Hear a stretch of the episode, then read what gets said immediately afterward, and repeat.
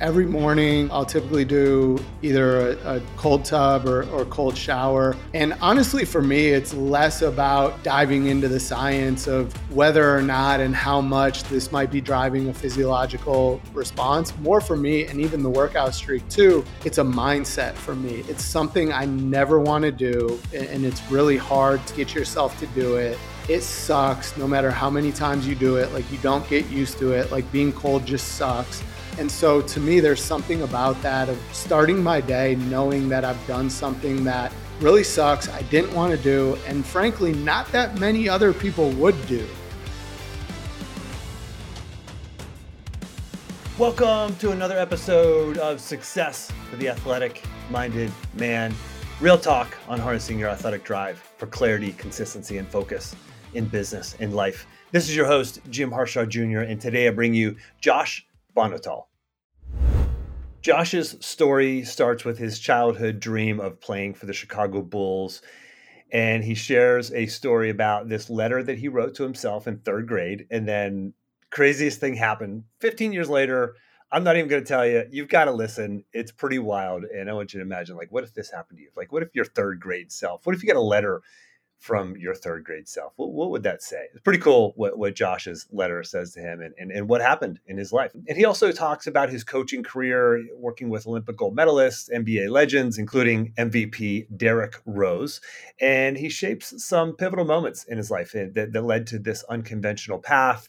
He also talks about his fitness and mindfulness habits. He's at a 1,397 day streak of never missing a workout, which is pretty crazy.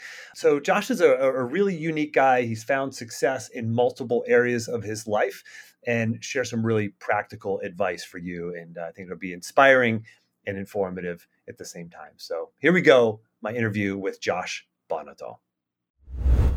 So you were in third grade and you believed that you could play for the Chicago Bulls. Why did you believe that, and what was that about when you were in third grade? What did, what did you do there that uh, set you on that course?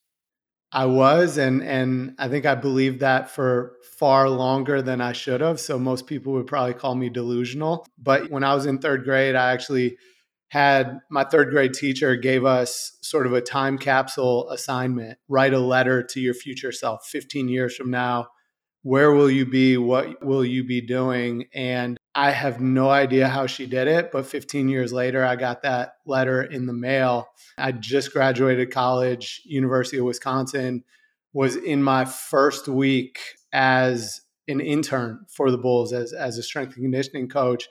And I was commuting from home every day, about an hour and a half away in, in Wisconsin. And so I came home one day, got this letter, no idea what it is, open it up, and it was that letter I wrote in third grade. It was literally one line and a little like chicken scratch drawing underneath it. And all it said was, I will be the starting point guard for the Chicago Bulls. So for me, that was really like, in many ways, my full circle moment because uh, it was sort of that dream and that belief and really the stubbornness to like pursue that dream at all costs that like one way or another I will make it there. And along the way, I was at least wise enough to go, okay, well, if somehow I don't play for the Bulls, which by the way, I was not that good at basketball. Like I didn't play in college or anything like that. So I was delusional, but I, was wise enough to go, if I don't play for them, what's another way in? What's what's a backup plan? And so yeah, that moment, like getting that letter, as you could imagine, was pretty emotional in in a lot of ways to kind of reflect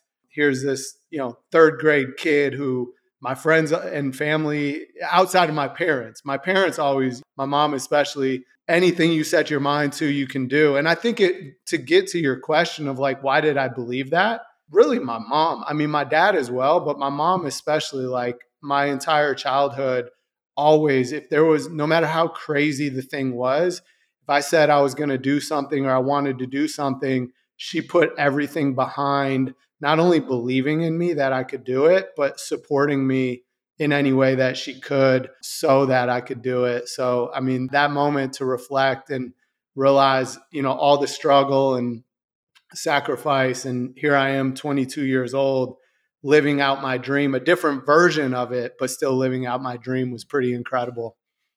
Yeah, that's a fascinating story. Do you have a goal or a dream like that now? Just curious. Like you have that kind of experience and like you almost willed this thing to happen, it seems like. Do you take that and do it again? In some ways, yes. I think the thing that I realized out of that was well, two things. One, and this may be semantics, but even as a little third grader, when I wrote that letter, to me, it wasn't a goal. And in my mind, it was never a goal. It was a declaration. Like, this is what I will do. I am going to do this. That's probably the little bit of nuance of even just how I think about goals myself. And, and even with, you know, athletes I've coached, I've coached countless athletes who've been immensely successful, Olympic gold medalists, NBA MVP. And even with them, I never talked to them about goals necessarily because to me it was more about it's a declaration and that's just what it is but anyways you know to reach something like that at 22 which was my lifelong dream i think it was very fortunate for me because it allowed me to realize as well that it's important to keep my focus on the journey and not the destination and and i think it's easy, especially the more ambitious you are, and you see this a lot in sports.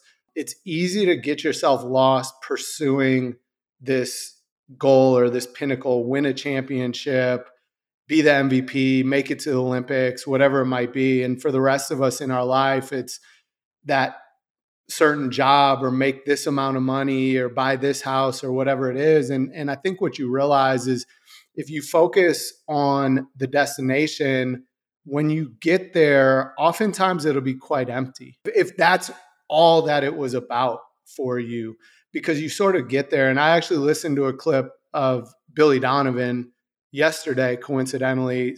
Somehow it came up. They were asking him about winning the two championships back to back for Florida basketball back in the early 2000s. And he said after they won the second championship was the most depressed he had ever been in his entire life because up to that point, everything that he did, his whole life and his whole approach was about winning a championship. And the thing that he said was, especially off of that second one, he sort of looked at it and he was like, I've reached this goal. In fact, I've done it now back to back. And it's not changed my life in any way. And you sort of look at it and go, not to downplay the accomplishment, but you kind of go like, this is it, you know? And he even said, he was like, yeah, like now next to my name it says two-time national champion champion, but that's it.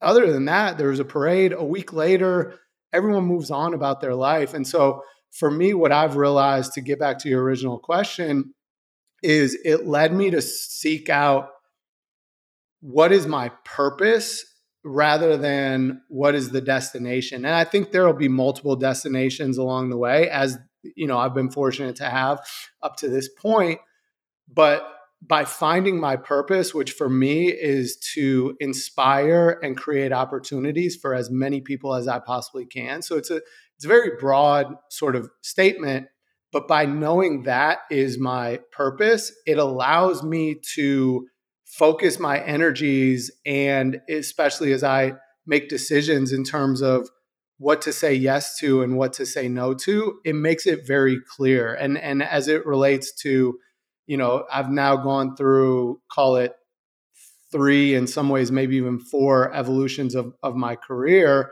The most recent two evolutions where I've kind of gotten into the entrepreneurship side and investing, having that as like the vision out in the world has helped me make these otherwise like really difficult decisions and and take some pretty big risks because when I looked at it, I realized that by saying yes to this, it allows me to move in pursuit of that purpose. It allows me to at least have the opportunity to grow a much larger platform to help even more people, you know, and and create even more and bigger opportunities. Quick interruption. Hey, if you like what you're hearing, be sure to get the notes, quotes, and links in the action plan from this episode. Just go to jimharshawjr.com slash action. That's jimharshawjr.com slash action to get your free copy of the action plan. Now back to the show. So that purpose, identifying that purpose brings you clarity and allows you to say yes to the right things, no to the things that are just distractions. Is that right? Yeah, absolutely. Did you do anything for that purpose? I mean, is that something that just kind of came to you or evolved? Or, I mean, is that something you sat down with a coach and worked on? I mean, how did that come to you? I mean, it sounds like it's something that really drives you. Yeah, I, I think for me, it really happened very organically. But I do think there were like a lot of forces along the way guiding me in that direction to find it without me even knowing necessarily that that's what I was looking for or searching. And I think for me, it started with I've been incredibly fortunate to have absolute world class mentors along the way. And so, even like going back to that young kid and, and through late high school, early college, the thing that I did to pursue this dream of playing and then ultimately working for the Bulls and making that come to fruition is I started to study who are people in those positions, who are the people at the very top, and just reach out to those people, seek those people. And I was fortunate, you know, some of them actually responded to my outreaches and took the time with me. And when I had those opportunities, I tried to latch on to good people who, who I could learn from, who could, you know, kind of mentor and guide me along the way. And so, you know, I think the thing for me, like I, I just turned 40. So like, you know, I have some wisdom now, but a lot of it probably took was happening over a period of call it 10 years, like from 20 to 30 in particular where now I look back and realize there were conversations I had with these mentors where they were like pushing me in this direction to find and identify my purpose and you know all of that where I may not have otherwise realized. It's advice that I give to people now. If I could give my advice to myself 10 years ago 20 years ago how I think about it. And it, you know for me it, it it happened by seeking out the very best mentors who also are just like great human beings, but also by like taking risks and putting myself out there to sample a lot of different things and give myself exposure to a lot of different experiences. And it's something that, again, I sort of did organically. And then along the way later on, I sort of learned the value in it by reading books like Range, uh, which David Epstein wrote, really good book, where it actually made sense of a lot of the things that I'd been doing for 10 to 15 years that I didn't even know that I was doing. Like David talks about that of like, you know, you kind of have the choice, especially if you want to be world class at anything. You can go very, very deep and try to be, you know, top 1% in the world at one thing and uh, there's people who do that. That's incredibly difficult to do.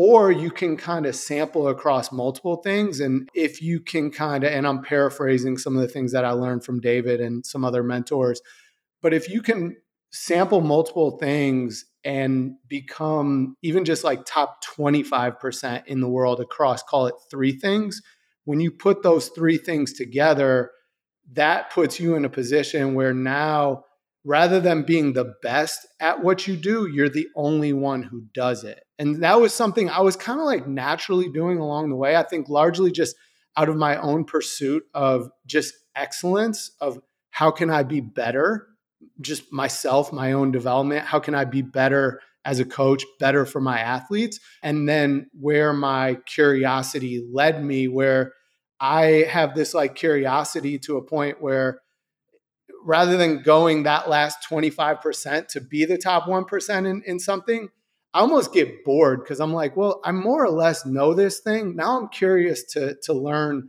the next thing. So I didn't even know I was doing it. And then all of a sudden looking back, I'm like, oh, I was kind of following the blueprint of what David Epstein talks about in Range or Robert Greene talks about in the book Mastery. You've worked with Olympic gold medalists, you've worked with NBA MVPs.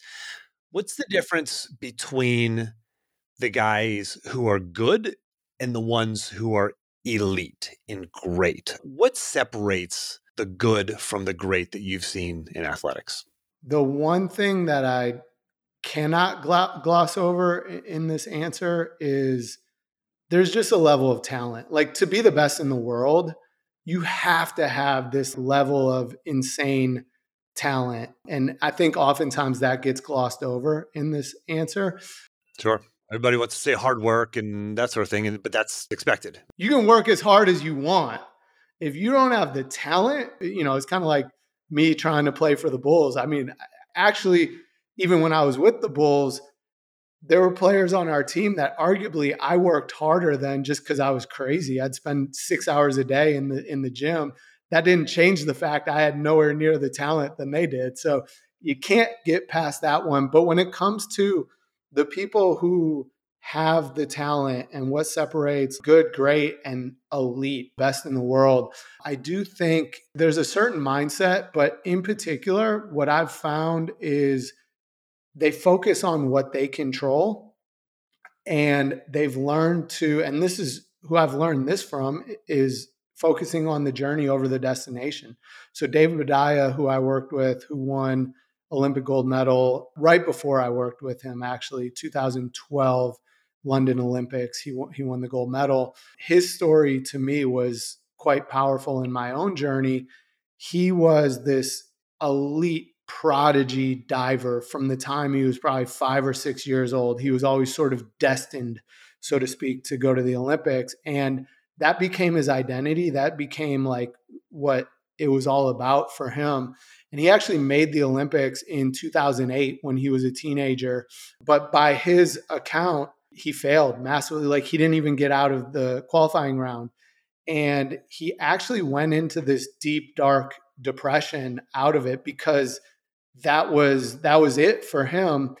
And the difference between 2008 and 2012 when he won gold was as he sort of found a higher purpose, which for him it was his faith and his family, he learned to focus on the process, on the journey. And what to me is just so fascinating was actually so in 2012 when he won, at the time, probably even still today, Chinese divers absolutely dominate that sport, probably unlike any group in any sport in the world. At the time, I don't think any diver had ever beaten a Chinese diver in like four or five years in any event, men or women. So David was like the first person to beat a Chinese diver in several years. He had to absolutely nail his very last dive in order to win. He ended up winning by maybe a tenth of a point, very few, less than a full point. He didn't even know what his overall score was going into that last dive, nor what he needed to have, nor anyone else in the field what they had, because it didn't matter. It didn't affect what he had to do. You know, all he had to do was focus on his process and the work that he'd put in over the years and years and years and the thousands, you know, millions of reps probably. And so he just walked up to that platform, focused on what he could control, and absolutely nailed that dive. And he talks about too the thing that he realizes like, even if he would have just smacked on that dive and been a laughing stock, his family still loves him. He's got his wife, he's got his kids. The people that matter don't care. He's already won, you know, and I think that was the same type of thing that I always saw with Derrick, who won the MVP, was no matter how high he got, no matter how low, like if people said he was the greatest thing ever, or, you know, talking heads now all of a sudden say he's terrible, he just focused on himself and who around him matters and what he could control. And, you know, I think if anything, those people, when it is going really well or really bad, they actually dial up the things that you, you can control. And like Kobe Bryant, is somebody that's infamous for that, is honestly probably the more people that were elevating Kobe to this throne, the more he was like, I got to step my game up. I got to work even more because now there's more people coming for my position. But yeah, I, th- I think it's just they have this ability to just stay here through any of the noise.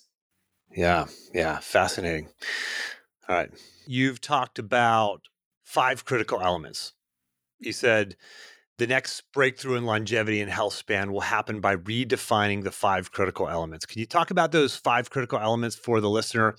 Outline what those are and how those relate to their own well-being their performance because listen every day we're going into a performance right whether it's performance on, on the court or the field or we're stepping into the workplace or even in our, our relationships or our own health and, and whatever sort of fitness aspirations we might have talk about those critical five elements yeah. So, you know, it, it really comes down to how we move, how we eat, how we sleep, how we manage our stress. And then the fifth one is largely community. It's also like you could put a 5A, 5B, it's community and and having a strong social network support system. It's also how we work just because so much of our day and, and our lives is, is spent there. And that can be a big driver of our community. It can also be a big driver of our stresses. And so at TXV, you know, that's a big area of focus for us is investing in those areas and kind of the why, why, you know, we got there and why we look at that space goes back in many ways also to the the core thesis of why future was started and with future and and now at TXV what we sort of look at and what we're trying to solve for is this really health crisis that we have, not just in our country, but even globally. And when you look at it, 80% of our population will one day die of some type of chronic condition that really, in many ways, could otherwise be prevented or at the very least, probably delayed. Honestly, 80 plus percent of us really struggle to manage our day to day health. And, and the factors that impact the length of our lives and, and also the quality of our lives are those five things how we move, how we eat, how we sleep, how we manage our stress, and community. Especially if you look at the flip side of that, the risk factor of loneliness in terms of our mortality has been shown to be the equivalent of smoking like 14 or 15 cigarettes per day, seven days a week. I mean, it's pretty alarming. And so, you know, even going back to me joining Future five, six years ago, what kind of spoke to me and compels me was when you look at it, it's like these things are very much within our control. In fact, it's not that complicated, or at least it doesn't need to be. I think there's a lot of forces out there that are trying to make it complicated, but but the biggest thing is, you know, how healthcare has evolved, and and necessarily so. By the way, like we went through a period where like you get sick and that's it like you're, you know, if you talk about going way back hundreds, thousands of years, and then over the last call it hundred years or so, healthcare has come in to solve that problem. By now, when you get sick, we can probably, in most cases, extend that sickness. So you're extending the years that we have, but you're not necessarily extending the quality of those years. In some cases, you are. But the larger problem is all of these things, something could have and should have been done about that long before it got to this point where you are sick, you are obese, you have diabetes, you have heart, you know, whatever it is. Those are all lifestyle factors. And so for us with TXV, that's what we look for is, you know, how can we invest in the best companies and the best technologies that are building around what can create better access you know and really promote in many cases it's it's habits it's behavior change it's awareness around those factors making it easier making it more accessible and you know then that kind of starts to expand into you know preemptive care and that crossover between what we call human performance and you know your primary care and and what that can and should look like in terms of now being preemptive and catching things now if there is a problem instead of 10 years later when it's a really big problem. So let's talk about for the listener who wants to learn what do I need to pay attention to for my life and my day to day in terms of how we move, how we eat, sleep, manage stress, and work. Any tips? I mean, I know you're not necessarily doing these things, but you're investing in companies who are improving these things. What tips you have? Can you give share some maybe one or two things in each of those categories? There's sort of high level things that the listener can do and and take with them to improve their longevity and health span for me i try i try to make it as simple as possible because i think of like the 80% and because the other part of that 80% equation is 80% of our population is not active enough if at all I mean, literally four out of five people, straight up, they're not like, they're not even really going for walks, much less doing cardio or lifting weights or whatever it might be. And so I think at the most basic level, it's sort of just start. This is for number one. This is for move. And we'll go one by one through each of these. So number one, move. You're saying and a lot of my listeners are already have already started they're they're doing stuff i mean so it's so you're saying just start something and it doesn't have to be overthought it doesn't have to be okay you have to do CrossFit certain days, you have to do this amount of this and that, that amount of that. Like there's there's probably some parameters out there, but I mean, yeah, just start with what you know you'll do and find what you enjoy. I'm big on move every single day. It doesn't mean you have to do like an hour long, crazy intensive workout. I've actually today will be the 1397th consecutive day that I've worked out. And people think it's crazy, but many of these days, it's been like uh, 15 minutes of some type of circuit, or, you know, maybe I do some type of mobility and sort of flush. So you can utilize movement to actually drive recovery. It's all stress, but it doesn't have to be the same stress. And so whatever that means for you and the level you're at, it could just be go for a 20, 30 minute walk on a day that you're not lifting weights or you're not doing cardio, but do something every single day to be active. In terms of nutrition, nutrition is something that is almost treated like re- religion. Like we get into these arguments of you know what you should and shouldn't eat and and i think it's a lot simpler than that especially when you study different populations who've been very successful with their nutrition you see some will be very high fat some will be high protein some will be high carbs it's all over the place and so what i think that we find is it actually mostly doesn't matter so long as you're eating whole foods like you're eating things that were once alive. I always say eat things that at some point they ran, swam, flew, or grew. You know, it's it's real food, it's whole food. There's not an ingredient list. Eat mostly that. Eat enough calories to meet your energy demands, not too many, not too little, and you kind of find what works for you. And most people don't eat enough protein. Eat enough protein to promote, you know, lean lean muscle mass. And then around sleep, prioritize it. But even as I'm going down this line, it's kind of a virtuous cycle. I'm big on movement being the catalyst, but I think the more you move, now you become more conscious and more intentional about what you eat because you've been moving, you've been acting. There's a lot of science that it helps support your willpower and prevent against your sort of decision fatigue, which oftentimes is the thing where we intend to eat healthy, but instead we go, ah, I'm tired, screw it, I'll just DoorDash a pizza. So it helps that.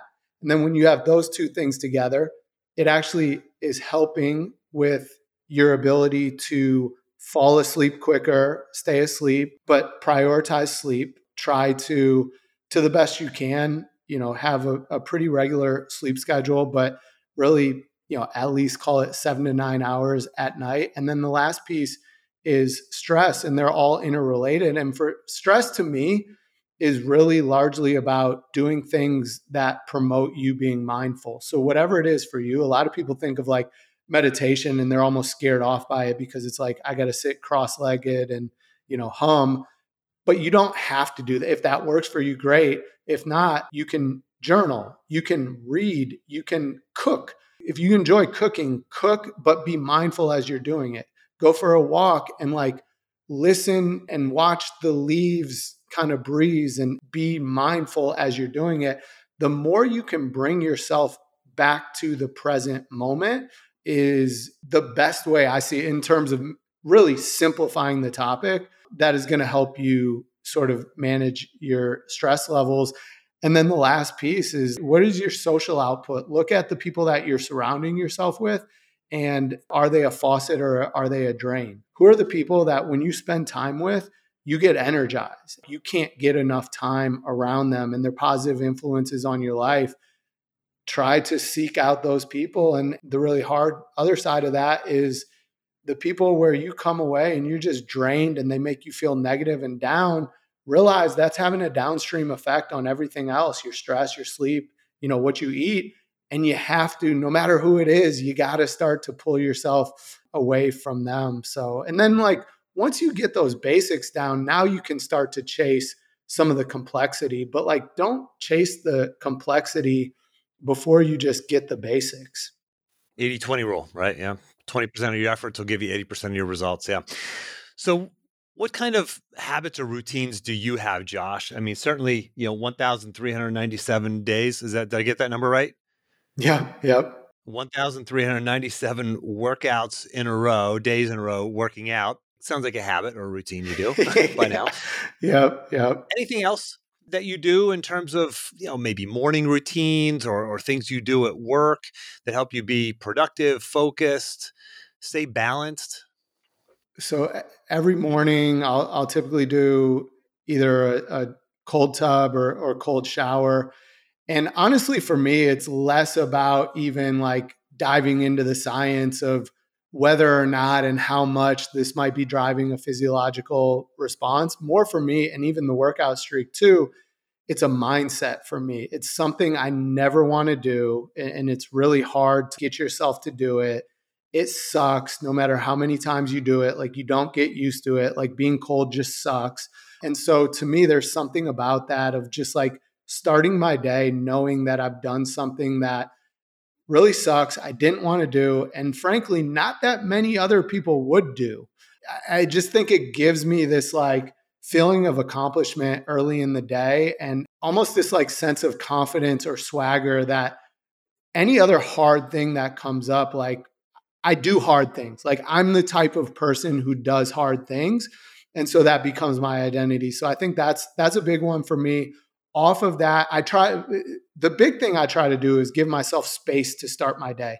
So whenever my first like meeting is or whenever I truly have to be on for work, at a minimum, I'm going to get up 2 hours before that. Ideally, I'm going to try and get up even 3 hours before that, whatever that time is just so I can have that space to go into my day because I I believe that is a big part of why all of us are so out of whack with the cortisol levels and stress responses that we have. Most of us set our alarm to the very last minute before we have to get up, before we have to fly in the shower, before we have to drive to work or like hop on a Zoom call. And so like the very first thing you experience is oh shoot i'm going to be late cortisol through the roof and you hop on this meeting and you're not prepared at all and so you know i think put yourself in the best position to succeed give yourself that space to start your day so for me it allows me to do that cold tub a hard thing then it allows me to go and journal i have a journal i've been journaling for probably 10 years now some days i'll write 10 pages in there other days it might be two lines it's just i kind of go wherever the pen takes me. Let me, let me ask you real quick. I know a lot of my clients struggle with the journaling thing. They say, What do I journal? What do I write? Like they have a hard time getting started. Do you write when you say you just go where the pen takes you? What's your first thought? I mean, a, a friend of mine gave me this this piece of advice, and, and I'll let you let you kind of fill in the gaps around this. But if you're stuck, just write one thing that's true one thing that is true and it just gets your pen moving it gets you moving and then you and you flow from there what gets you moving how do you start i agree with that and one, it's it's a habit that compounds. So when you start, it feels really weird. It feels very time consuming. You almost like, let me get this over. And to your point, why you don't start, because you're like, I don't know what to write about. I think the very first time I even started journaling, I and I forget if I read this or somebody told me this.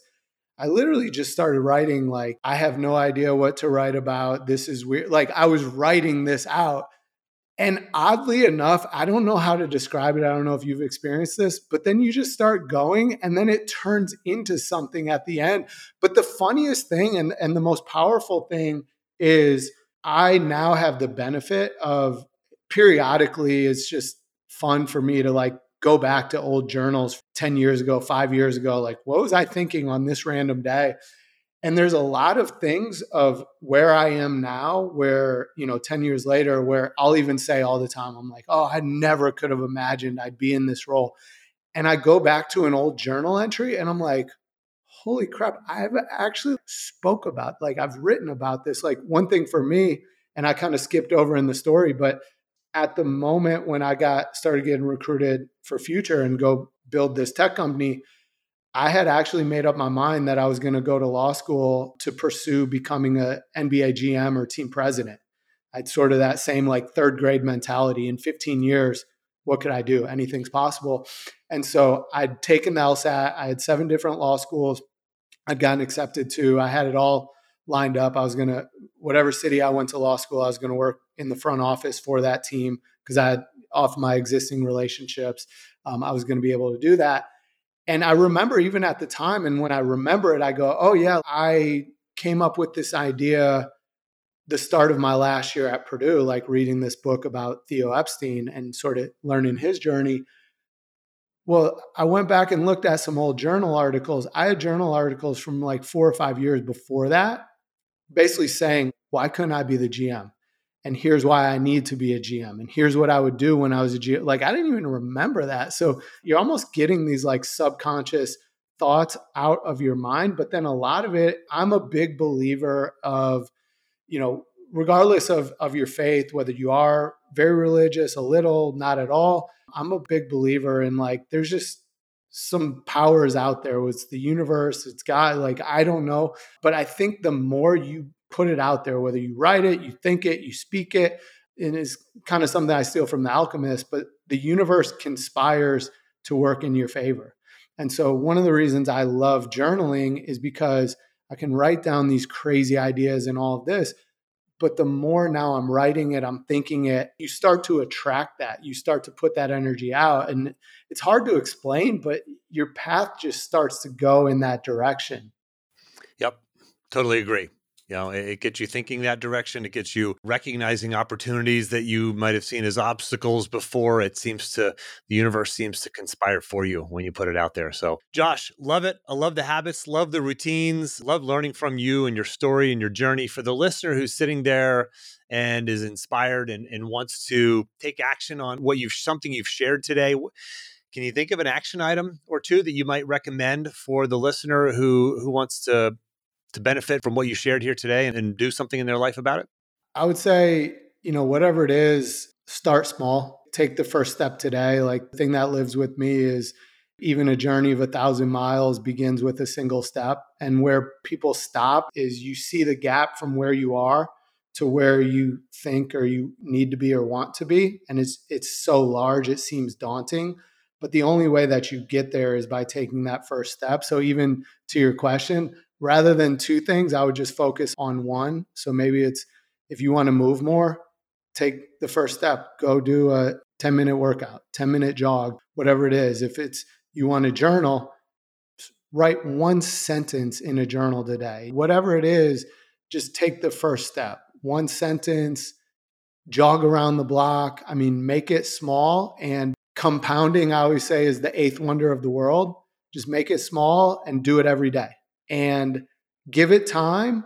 And with time, you'll look back a year from now and you'll be like, holy crap, it's remarkable how far I've come. Great advice, Josh. Appreciate it. For the listener who wants to find you, follow you, where can they track you down and, and follow your career and your social media? Yeah, so I try to be really active on Twitter and LinkedIn. My Twitter is at Jay Bonhotal. Try to share a lot of kind of inspirational threads, videos, quotes from books I'm reading, things like that. Similar on LinkedIn, you can just find me at my name. And then check us out at txv.partners. We have a full white paper on our thesis around human performance and how we see what healthcare 3.0 can and should look like. So if you're interested to learn more, we have a lot of information on there um, as well. And feel free to DM me. I try to do my best to go through and, and respond to people there as well. Excellent. Josh, thanks for making time to come on the show. No, thank you. It's been great.